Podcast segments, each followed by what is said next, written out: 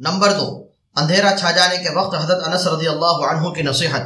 نظر بن عبداللہ کہتے ہیں کہ حضرت انس رضی اللہ عنہ کی زندگی میں ایک مرتبہ دن میں اندھیرا چھا گیا۔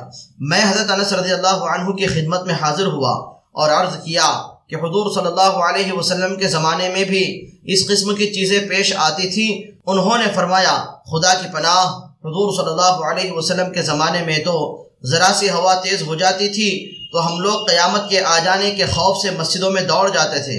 ایک دوسرے صحابی ابو دردہ رضی اللہ تعالی عنہ فرماتے ہیں کہ حضور صلی اللہ علیہ وسلم کا معمول تھا کہ جب آندھی چلتی تو حضور گھبرائے ہوئے مسجد میں تشریف لے جاتے۔